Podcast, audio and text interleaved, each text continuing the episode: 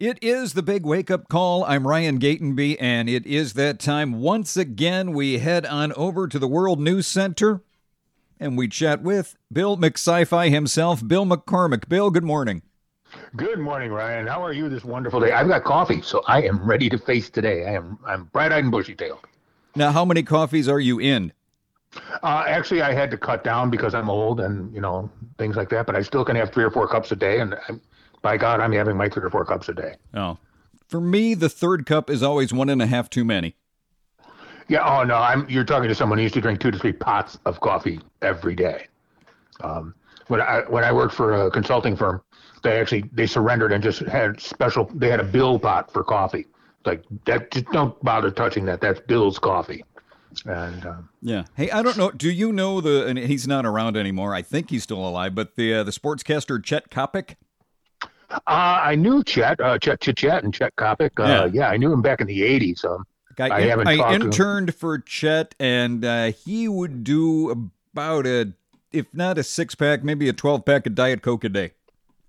Oh yeah, no, Chet drank a ton of Diet Coke, um, and uh, I used to. Uh, forget about name dropping here. I used to work with a gentleman who knew Chet very, very well, and it was one of the jokes that if you wanted, if you wanted to stop Chet from doing whatever it is he was doing, just wave a six pack of Diet Coke at him, and he would uh, run across the room and be your friend.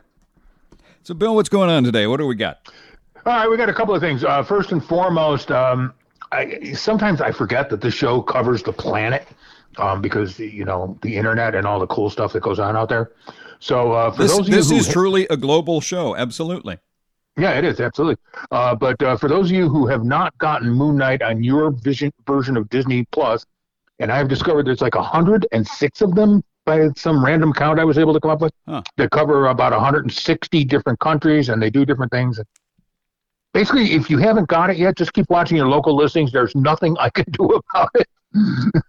uh, Ryan and I are very powerful, magnificent people, but we cannot make Disney bend to our will. Oh um, man, if we had that kind of pull at Disney. Yeah, yeah. Might actually get some good interviews there on the show. No, I'm just kidding. Anyway, um, but uh, I meant with me on not, not you. You do great interviews. Yeah. But it, it's uh, it's, it's yeah. I I can't help you. Um, and I appreciate your your your trust in me and your faith in me. But no, there are some things that are just completely beyond me.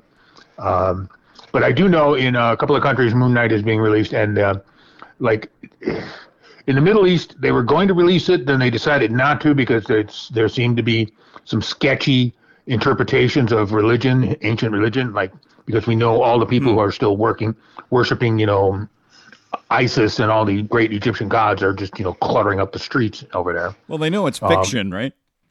Uh, you know, sometimes I wonder.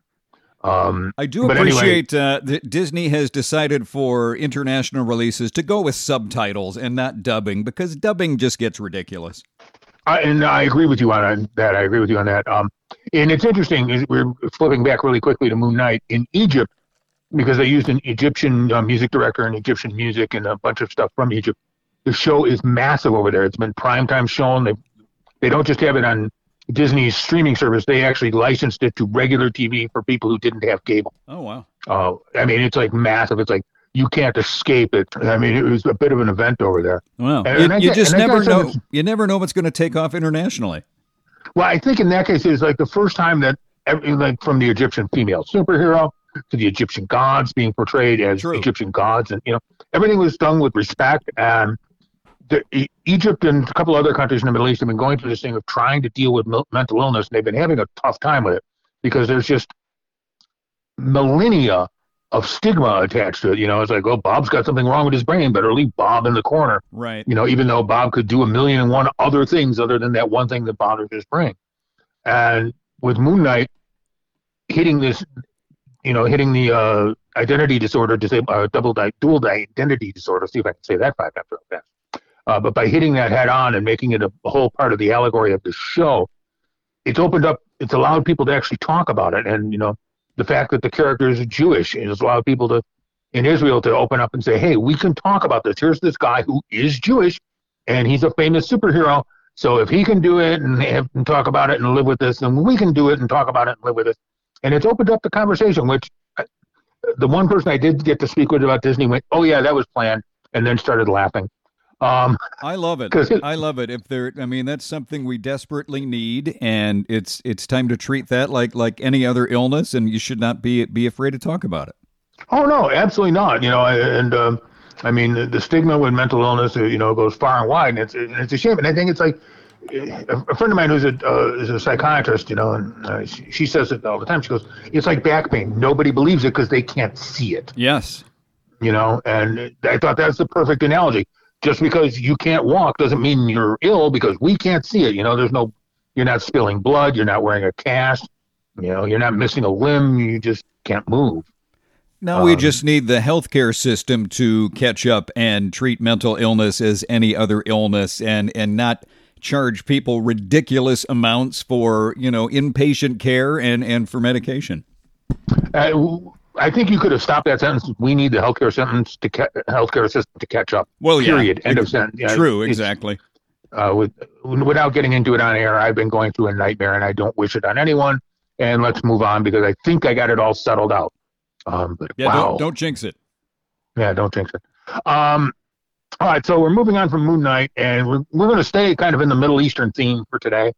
Uh, Miss Marvel previewed last new version of Miss Marvel, and there's a couple of changes for those of you, and I know we have listeners who are hardcore comic book fans. I think there's two of them, maybe five. Um, At least. but uh, yeah, Miss Marvel in the comic books has stretchy superpowers like Mr. Fantastic from the Fantastic Four or Plastic ooh, Man yeah, from yeah, Plastic Man from DC. Right, but in in the TV show, he has energy powers, and we've we've kind of discussed this before. I'm going to get into it right now. The reason for that is because, for one, they're getting ready to do the Fantastic Four. There's a lot of stuff going on behind the scenes that, that that's about to happen again. Uh, two, they've got the whole Prince Namor thing coming in, and he, he's going to be interacting with the Fantastic Four Right. and they don't they don't want two stretchy superheroes. It, it, it just became that simple. It, it, it kind of gets confusing. The second part is she calls herself Miss Marvel. She worships Miss Captain Marvel. She wants to do things in the universe of Captain Marvel. Having her be a stretchy superhero when Captain Marvel and all the people in Marvel universe and uh, all the you know the crawl and or Skrull ah Skrull and the rest have energy related powers or you know shapeshifting powers doesn't make any sense. Why you know it's just like she's going to be the outlier there and they didn't want that. They wanted her to fit in. So she can still do cool stretchy stuff but she just does it with energy and wristlets and gauntlets and um Right, because the Fantastic Four were exposed to something on a space flight and then gained those powers. Uh, yeah, alleged, allegedly it was originally when they went into low orbit and uh, oh, never mind. Uh, the science back then was sketchy Yeah. at best, but they had fun. You know the, it's- the you- you know it's Van fiction, right? radiation belt. huh? Yeah. You know it's fiction, right? It doesn't doesn't matter. Yeah, it, it is fiction, and it doesn't matter. And it's funny you bring it up. Uh, Thomas Tenney, uh, he's a, a cartoonist who's worked on Iron Man and uh, a bunch of other stuff. And he and I, because of this show and some of the stuff I've done, have ended up crossing paths and becoming friends. Not just on Facebook, but like where I can pick up the phone and go, "Yo, Thomas," and don't call him Tom because that's not his name. It's Thomas. Okay. But uh, understand, great, it's fiction. We want to make Batman a god. We do a couple of plot points, throw him on a throne, and ta-da, Batman's a god. And I'm like, they did that. He goes, they didn't do that. I helped do that. you know, sometimes we just get bored. it's like, well, there you go. Uh, but uh, he he also uh, created a thing called ForceWorks for uh, Marvel, which looks like that might be becoming a movie, and I hope so because Thomas is a great guy and he's a supporter of independent artists and blah blah blah. And it'd be nice to have something good happen to a good person that we actually kind of at least tangentially know. So that Have you told him about the uh, the show here? Because it sounds like something he might enjoy. uh, yeah, if he liked talking to people, he would love it. Great. It took me. I mean, I interviewed him for a magazine. It took three weeks to get him to do an email interview, and he likes me. Yeah. but we'll see. Um, anyway, uh, moving back over here to Miss Marvel. So the reviews have been coming in, and the only bad review I saw saw about it was someone, and I actually had to stop and go. This person has never in their life read a comic book or seen a comic book related property. Okay. Because it makes it the parents look like they're trying to hold her back, and they're Muslim, so that makes Muslims look bad. Okay. And I'm like, in the X Files, all of the kids weren't there. In the X Men, all those kids were tried to they tried to keep them away from Professor X so they wouldn't become mutants. Yeah. So no one would know they were mutants. Uh, different on and on with the different superheroes. You know, if if family members knew about it, They didn't want any, didn't want it to share. Um, they didn't want people to know about their superhero. They wanted to keep that a secret. It's a dirty secret. My child is different. My, I mean, the whole, the whole analogy of it being about a child going through adolescence is one of the things like, well, you don't want your child to be different. You don't want them to be outliers right, in, in society. Right. You want, Similar to want, Spider-Man. Right. You, He's just you a want school Bobby kid. to play ba- Yeah, you want Bobby to play basketball and Janie to be a cheerleader. And anything that falls outside that those parameters is bad and needs to be hidden. And comic books have made billions of dollars playing up on that that trope in, America. And Miss Marvel is no different. Um, just because her family is Muslim doesn't mean that they're like, oh, look, our daughter's a superhero. Isn't that great? Let's go, you know, let's all go down to the deli. It'll be wonderful. No, um, you know, they, they want her to fit in. They want her to be part of, and she's got it kind of tough because her, her family wants her to be Muslim and to be supportive of her family. And they show, you know, the, the women going to prayers and the whole family dynamic and the imam, uh, who is her guide and her counselor. And as someone said, if you've seen Daredevil and uh, Daredevil's long discussions with the Catholic priest in Daredevil, Marvel's Ms. Marvel is Daredevil light. She talks with an imam, but she doesn't confess to wanting to kill people or do stuff like that. She's just like she's a teenage girl who thinks boys are cute.